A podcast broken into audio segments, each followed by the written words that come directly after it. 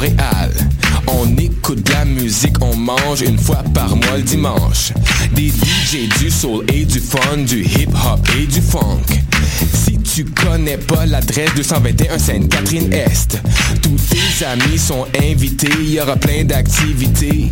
Parle-en, fais de la publicité, l'émission sera rediffusée sur les ondes de Choc de onze heures à midi, chaque dimanche. Fresh Paint Beats Eat pour des journées captivantes.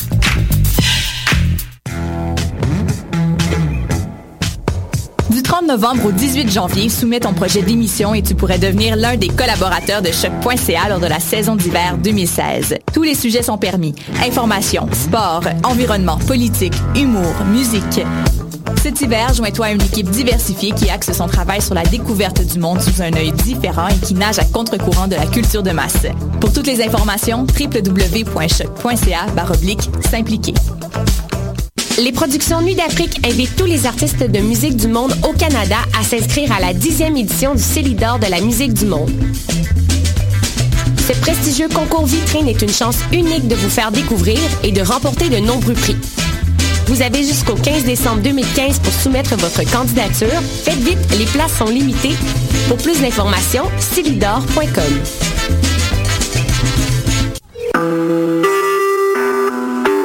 Vous écoutez Choc pour sortir des ondes.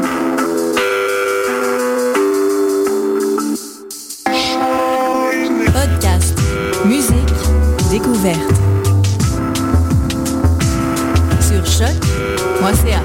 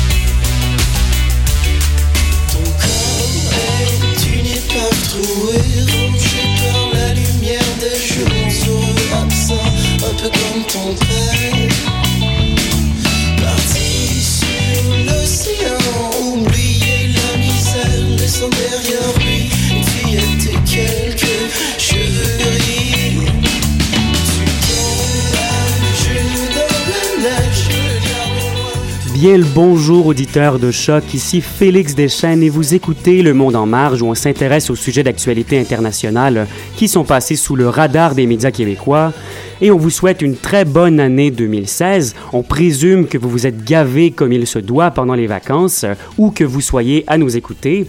Et à l'autre bout du fil attend patiemment notre collègue Martin Guignard du Journal International. Bonjour Martin. Bonsoir Félix et bonne année deux mille seize à tous ceux qui nous écoutent. Merci pour le souhait. Et c'est aussi avec grand plaisir que je partage le studio Ucamien avec Clément Barguin. Euh, bonjour Clément. Salut Félix, salut Martin et bonne année. Et vous avez passé des vacances les collègues? Des bonnes vacances plutôt? Très bonnes vacances, on est en forme. Mm-hmm. Et toi Martin également? Excellentes vacances, je me suis même baigné dans l'Atlantique. Waouh, on n'a pas eu euh, tout ce luxe. Moi, j'étais dans le Bas-Saint-Laurent et j'ai vu quand même des phoques, donc un certain dé- dé- dépaysement aussi. Euh, et, et c'est sûr que nous, nous ne sommes pas complètement débranchés de l'actualité internationale. J'imagine qu'il y a certaines choses qui ont retenu votre attention, en commençant par toi, Clément. Oui, alors moi, ce que j'ai vu, ce qui m'a assez euh, frappé, c'est le parti polonais de droit et de justice de Jarosław Kaczyński, mmh. qui a remporté les élections parlementaires le vingt-cinq octobre dernier, qui vient de prendre une série de mesures autoritaires qui inquiètent Bruxelles et les Polonais. Fin décembre, le gouvernement a fait passer en quelques jours une série de lois qui visent à contrôler la justice et les médias. Des juges ont été directement placés par le nouveau Parlement et les médias sont désormais mmh. gérés par des patrons qui ont été choisis par le ministre de la la culture, wow. qui a d'ailleurs annoncé vouloir repolliniser entre guillemets les médias du pays et promouvoir les intérêts nationaux.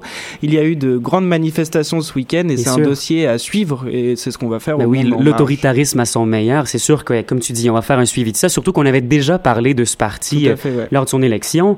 Euh, moi, c'est sûr que ce qui a retenu mon attention, c'est quelque chose de beaucoup, beaucoup moins important peut-être, mais ça m'a, ça m'a quand même surpris de, d'apprendre que euh, on a renégocié les frontières entre euh, le, le, les Pays-Bas et la Belgique pour une raison bien pragmatique. C'est, c'est beaucoup plus léger, mais il y a une bande de terre entre le fleuve de la Meuse et euh, de la frontière initiale hollandaise euh, qui était pratiquement inaccessible. Donc, elle, elle, elle était initialement là, euh, du côté belge et donc inaccessible pour les interventions policières, surtout qu'il y a beaucoup de euh, dealers de drogue qui étaient là, puis euh, de, con- de consommateurs également de drogue dure, et c'était difficile pour la police. Donc, pour des cons- considérations bien pragmatiques, on en vient à redessiner la, la frontière, surtout que le, le, le cours de la Meuse avait changé depuis les frontières initiales.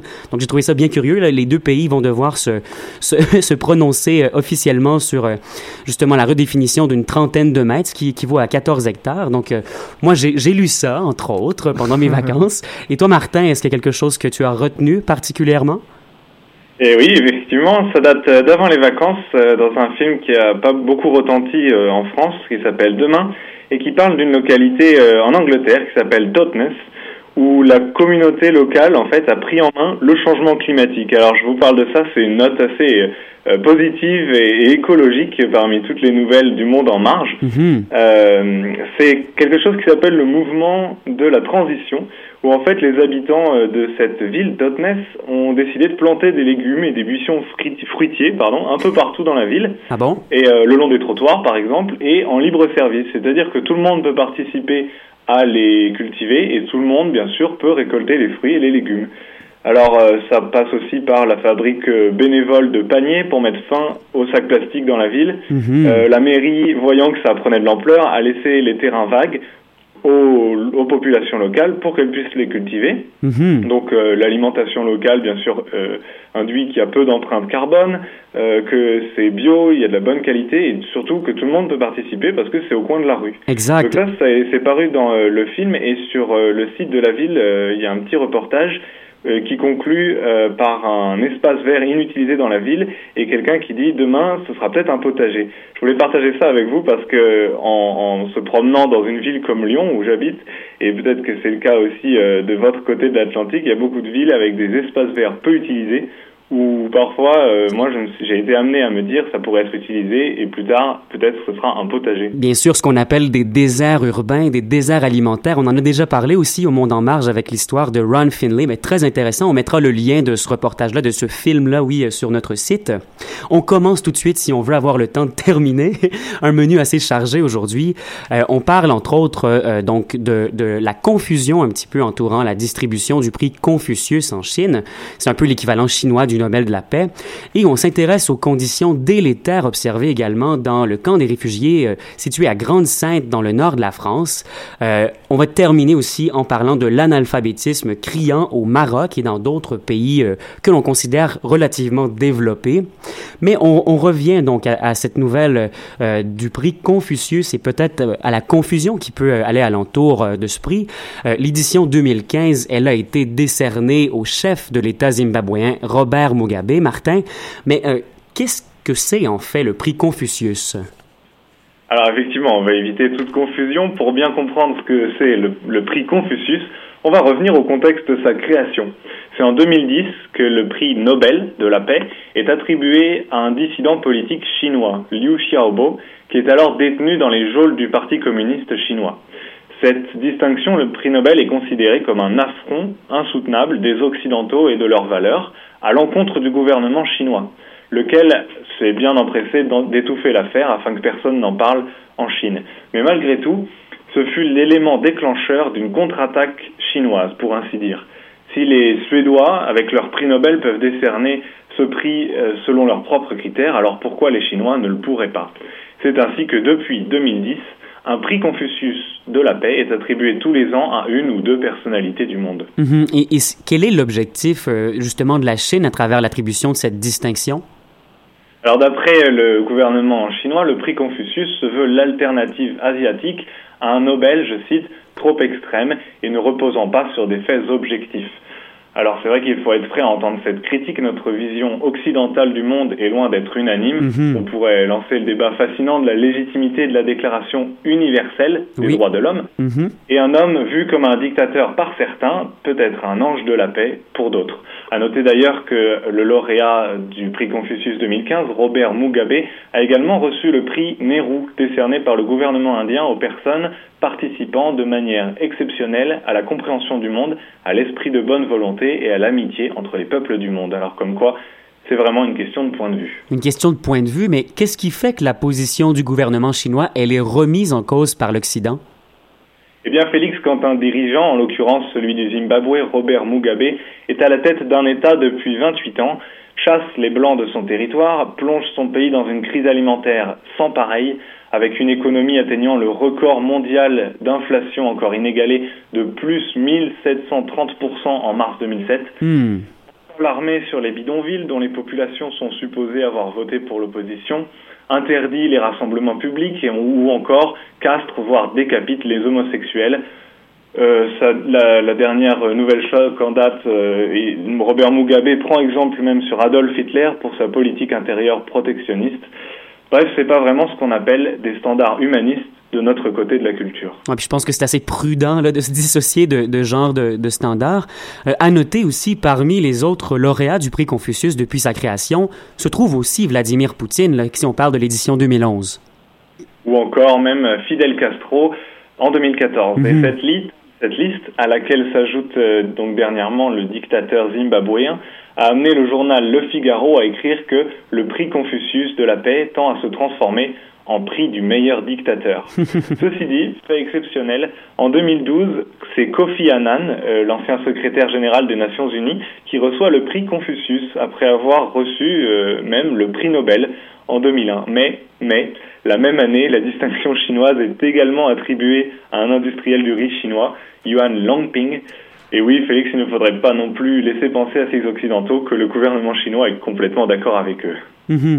Et au-delà de cette confrontation de points de vue, c'est, c'est quoi en fait le, le véritable enjeu que cache ce prix, Martin? Eh bien, ni plus ni moins que, en fait, deux points de vue qui s'affrontent. Mais ça peut aller plus loin que ce qu'on ne le pense. Euh, pour reprendre un petit pas de recul, depuis la fin de la guerre froide, le monde a vu la suprématie incontestée d'un modèle de vie politique, social et culturel, celui des États-Unis et de l'Occident. Seulement voilà, après l'attentat du onze septembre deux mille un qui a montré la fragilité de cet empire américain, les erreurs stratégiques des U S A au Proche-Orient, les crises économiques à répétition ou même l'émergence des nouvelles technologies d'information et de communication, bref, je ne vais pas vous refaire un cours d'histoire géopolitique, de nombreux pays en voie de développement en sont venus à se dire « Nous aussi, nous avons notre mot à dire sur ce qui se passe dans le monde et peut-être même que nos idées sont aussi légitimes que celles des grandes puissances. » Et voilà où nous en sommes.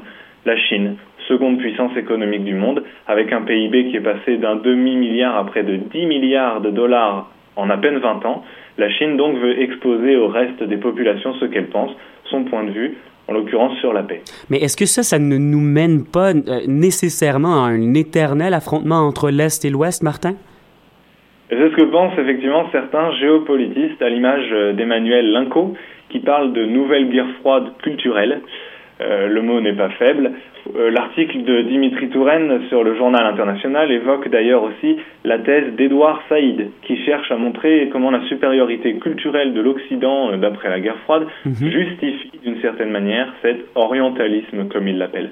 Il est étonnant tout de même, voire ironique, de constater que cette vague d'orientalisme utilise les outils, les propres armes de l'Occident, à savoir l'institutionnalisation de la culture, pour lui faire ce pied de nez avec le prix Confucius. Il faut comprendre, regardez, nous aussi on sait faire, mais on le fait différemment. Mmh, c'est, c'est comme si on jouait le même jeu, là. C'est, il y a une certaine ironie, alors que là, c'est pratiquement presque ce que l'on dénonce parfois.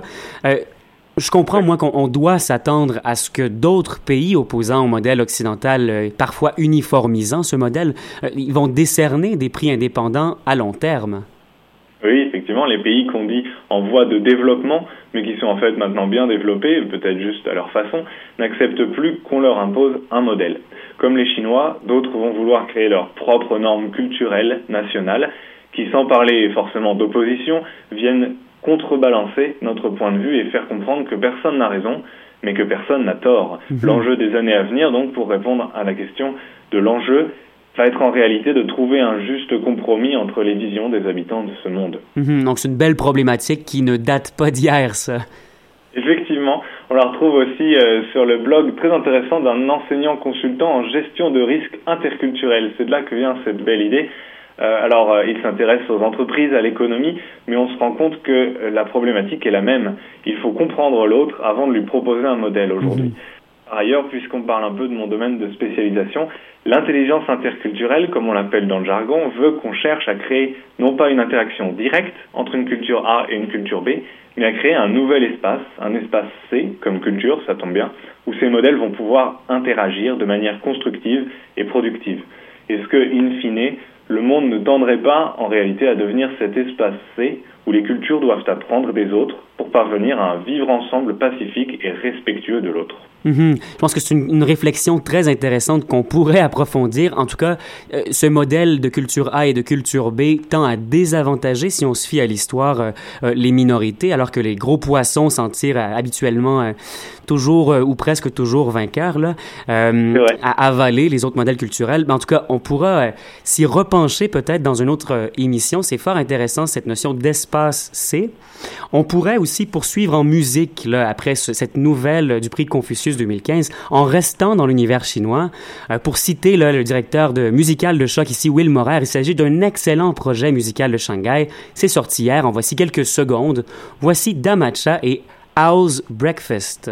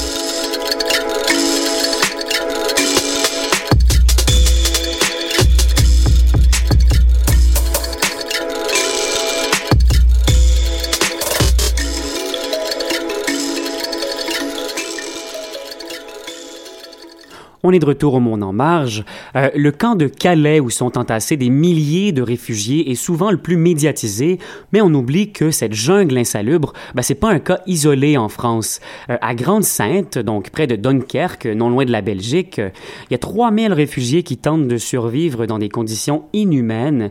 Euh, femmes enceintes, bébés et enfants sont particulièrement vulnérables, on, on le comprend bien, et on craint même la mort des plus fragiles. Donc Clément, euh, décris-nous d'abord les conditions dans lesquelles vivent ces réfugiés pour qu'on puisse un peu là, mesurer les difficultés qu'ils éprouvent.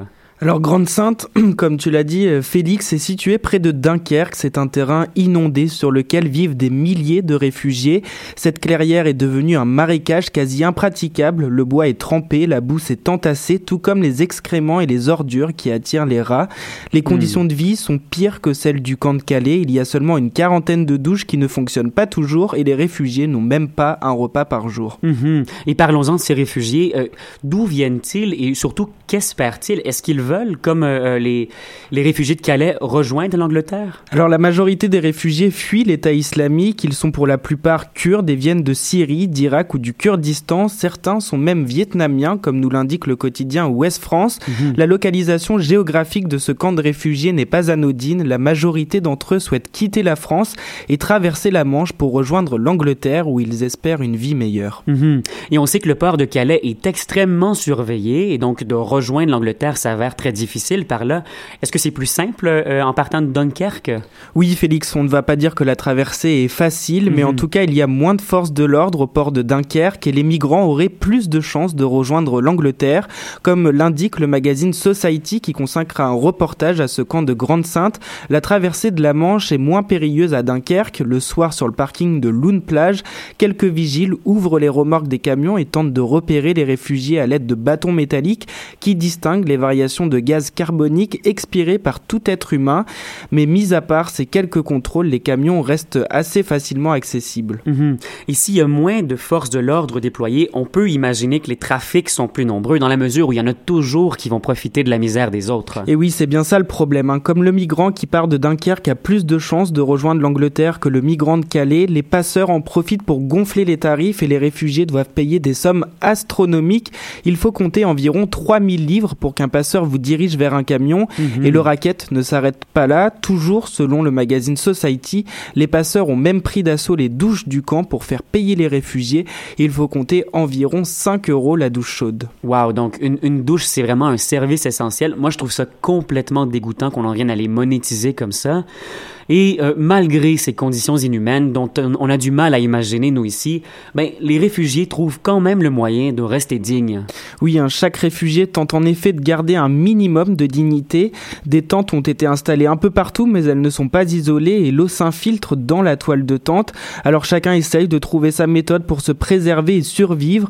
Dans le petit bois, du linge sèche sur des branches, les réfugiés essayent de garder leurs vêtements propres. Les enfants sont impeccables et des petits barrages ont été construits pour éviter que la boue envahisse leur espace de vie.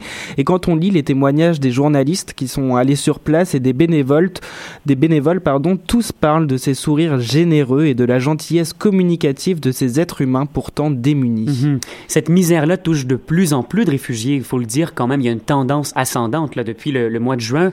Euh, le, le camp ne cesse de s'étendre. Oui, ils étaient soixante-dix campeurs cet été et aujourd'hui ils sont environ trois mille. Wow, donc c'est une croissance euh, phénoménale, là, pour le moins dire. Ouais. Et Clément, qui vient en aide à ces réfugiés qui sont en quelque sorte abandonnés un peu par la communauté internationale? Il y a différentes associations, des citoyens et des organismes qui tentent d'apporter de l'aide, mais la mise en place de cette solidarité n'est pas toujours facile à gérer.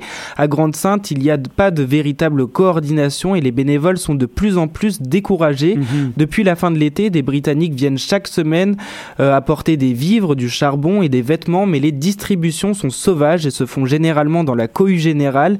Les plus faibles ne parviennent pas à récupérer des denrées et repartent souvent bredouilles, ce qui a découragé de nombreux bénévoles qui ont décidé de jeter l'éponge. Mmh. Et là, l'hiver arrive et comme on le disait, ben, c'est un véritable scénario catastrophe qui se présente devant eux. Euh, dans des conditions comme celle-là, les plus faibles pourraient clairement y laisser leur vie. Euh, Dunkerque, pour rappel, là, c'est situé en France à l'extrémité nord. Euh, donc on se demande... Qu'est-ce que fait l'État français en ce moment? Alors l'État ne souhaitait pas construire de centre d'accueil dans cette localité. Il aura fallu de longues négociations pour qu'une solution stable soit envisagée. La ville de Grande-Synthe s'est associée à Médecins sans frontières et un camp va être construit par l'O N G. La construction, le financement et la gestion de ce futur camp devront être prises en charge par la ville et Médecins sans frontières. Cette décision a été prise hier et les choses vont pouvoir enfin avancer. Euh, d'ici un mois, cinq cents tentes chauffées capables d'accueillir deux mille cinq cents personnes seront installées. Les migrants vont pouvoir quitter cette zone marécageuse dans laquelle ils vivent depuis des mois et qui ne respecte aucune norme internationale. Mmh. Et à quarante mètres de, de Grande-Synthe seulement se trouve la jungle de Calais où un centre vient tout juste d'ouvrir ses portes. Oui, quarante kilomètres. quarante, Lundi, kilomètres, quarante euh... mètres, ce serait assez petit. Ouais, c'est oui, ça. C'est ça. Lundi onze janvier deux mille seize, un centre d'hébergement provisoire a ouvert ses portes pour permettre aux migrants de mieux vivre au milieu de la jungle de Calais.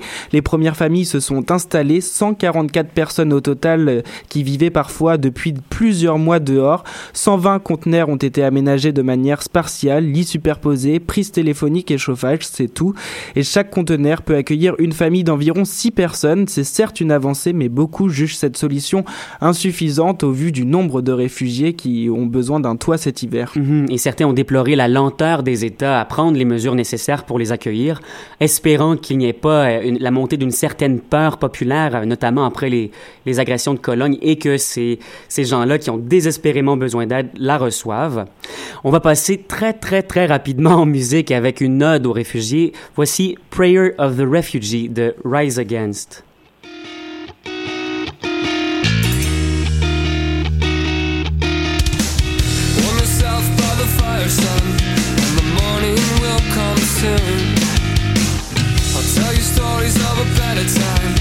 Place that we once knew. Before we packed our bags and left all this behind us in the dust, we had a place that we could call home and a life no one could touch. Don't hold me up now, I can stand my own ground. I need your help. On se doit de vous épargner la meilleure partie de cette chanson puisqu'il y a quand même un troisième sujet qu'on va devoir boucler en quelques minutes. J'ai invité mes collègues à se faire très bref. Moi, je tenais à parler euh, justement de la condition euh, de l'éducation au Maroc, qui est quand même très curieuse et très problématique nécessairement. Euh, le trente et un décembre dernier, il y a une parlementaire marocaine qui a dû démissionner en raison d'un grand inconfort qu'elle éprouvait à cause de son analphabétisme. Oui, oui, parlementaire et analphabète, euh, elle était incapable donc de lire et elle a été incapable d'écrire aussi le nom du président de la deuxième chambre, euh, Ad- Hakim, oui, Benchamash, lorsqu'il a été élu. Euh, j'imagine que ça devait être quand même un peu humiliant. Donc, malgré toutes les questions que ça peut soulever, cette démission, il y a surtout la question de l'analphabétisme qui revient à l'ordre du jour au Maroc. C'est pas un nouveau débat, mais euh, pour, pour mettre ça en chiffres, euh, l'Association nationale de lutte contre l'analphabétisme, l'A N L C A, euh, juge qu'il y a un peu moins d'un tiers de la population, donc environ dix millions de Marocains qui sont toujours analphabètes à l'heure actuelle. Moi, je, je, je voulais en parler aujourd'hui parce que ça m'a beaucoup surpris d'en apprendre sur un pays comme ça qui, euh, à nos yeux, est relativement développé, il faut le savoir, mais qui, au, au point de vue de l'éducation, euh, écope énormément. Euh, en, en, d'autres chiffres comme ça, tout, tout rapidement, alors que je vois le temps défiler, euh, on avait dans l'intention d'éradiquer complètement l'analphabétisme d'ici deux mille vingt-quatre, mais c'est sûr qu'on est encore bien loin de cet objectif. Si on se fie aux, aux chiffres de la dernière étude faite en deux mille douze, il y aurait vingt-huit pour cent des Marocains de dix ans et plus qui seraient analphabètes, alors que la proportion grimpe à trente-huit pour cent chez les quinze ans et plus. Donc oui, les jeunes sont graduellement, graduellement plus sensibilisés à la lecture là-bas et à l'écriture, mais on est encore bien loin là des chiffres acceptables pour une population à même d'exercer ses droits et responsabilités citoyennes. Euh, il faut euh, également considérer que le, le gouvernement euh, euh, tarde peut-être à mettre en place euh, les, les, les grandes orientations parce qu'il a mis en place un, un chantier d'études sur l'analphabétisme. Et euh, donc, moi, je, je trouvais très pertinent de parler d'une telle problématique. Je vois Clément ici qui a un cas presque analogue chez le voisin algérien. Oui, c'est ça. Et c'est bien là qu'on va voir la différence euh, au niveau du pouvoir du gouvernement. En Algérie, le taux d'analphabétisme est passé de trente et un virgule six pour cent en mille neuf cent quatre-vingt-dix-huit à quatorze pour cent en deux mille quinze. Mmh. Euh, c'est ce qu'a indiqué un communiqué de l'association algérienne d'alphabétisation I C R A. Euh, en tout, c'est plus de un million sept cent cinquante-trois mille personnes, dont un million cinq cent vingt-trois mille femmes ont, qui ont réussi à vaincre leur illettrisme. C'est assez énorme. Il y a plein de programmes qui sont mis en place par cette association et ça porte vraiment leurs fruits parce que par rapport au Maroc, les résultats sont vraiment là. Donc, possible de, de faire pivoter ce grand navire gouvernemental qui c'est prend ça. Des années habituellement. C'est un bel exemple. Et Martin, toi, tu voulais parler de l'Inde. En... Je te donne trente secondes pour parler du cas indien, Martin. Mission acceptée. En trente secondes, c'est un exemple où, au contraire, les classes politiques ont été convaincues par la nécessité euh, de l'alphabétisation. Et en quatre-vingt-neuf, c'est le Front de gauche démocratique qui passe au pouvoir dans un, un, une région du sud-ouest de l'Inde, le Kerala, avec le slogan « Un Kerala éduqué est un Kerala magnifique mm-hmm. ». Ils ont organisé une marche euh, d'un, des, entre les villages pour proposer euh, aux habitants d'apprendre à lire et à écrire. Ça a très bien marché. Résultat, à la fin des années quatre-vingt-dix, en moins de vingt ans, euh, c'est plus de quatre-vingt-dix pour cent de la population qui était alphabétisée. Et donc le programme d'alphabétisation totale est un succès, mais il y a toujours un mais. C'est surtout les hommes qui en ont profité et mmh. on constate que dans un des districts de cette région de Kerala, euh, les femmes sont alphabétisées à euh, moins de vingt pour cent, ce qui reste quand même Euh, à améliorer, je pense. Ben oui, à des, des, encore des grandes disparités à tenter de, d'améliorer. J'aimerais bien qu'on se repenche sur la question de, de, de l'analphabétisme dans le monde, dans certains pays, parce que c'est un grand dossier qu'on n'a pas eu la chance de développer assez, je trouve, euh, et aujourd'hui, mais au moins savoir que euh, le cas du Maroc, par exemple, est un cas où, où on pourrait, euh, euh, qui pourrait nous éveiller peut-être un petit peu notre conscience, nous, euh, dont nos médias euh, n- ne parlent pas beaucoup de, de, de ces cas-là. Mm. Donc, je promets d'y revenir. Euh, un gros merci à mes collègues. D'abord, Martin Guignard, qui nous parlait depuis Lyon. Merci beaucoup, Martin. Merci, merci beaucoup. Et ensuite, en studio, en direct de l'U Q A M, merci à Clément Barguin, mon collègue. Merci, Félix. Euh, c'était la première hivernale du Monde en marche sur les ondes de choc point c a. Ici, Félix Deschênes qui vous dit à la prochaine.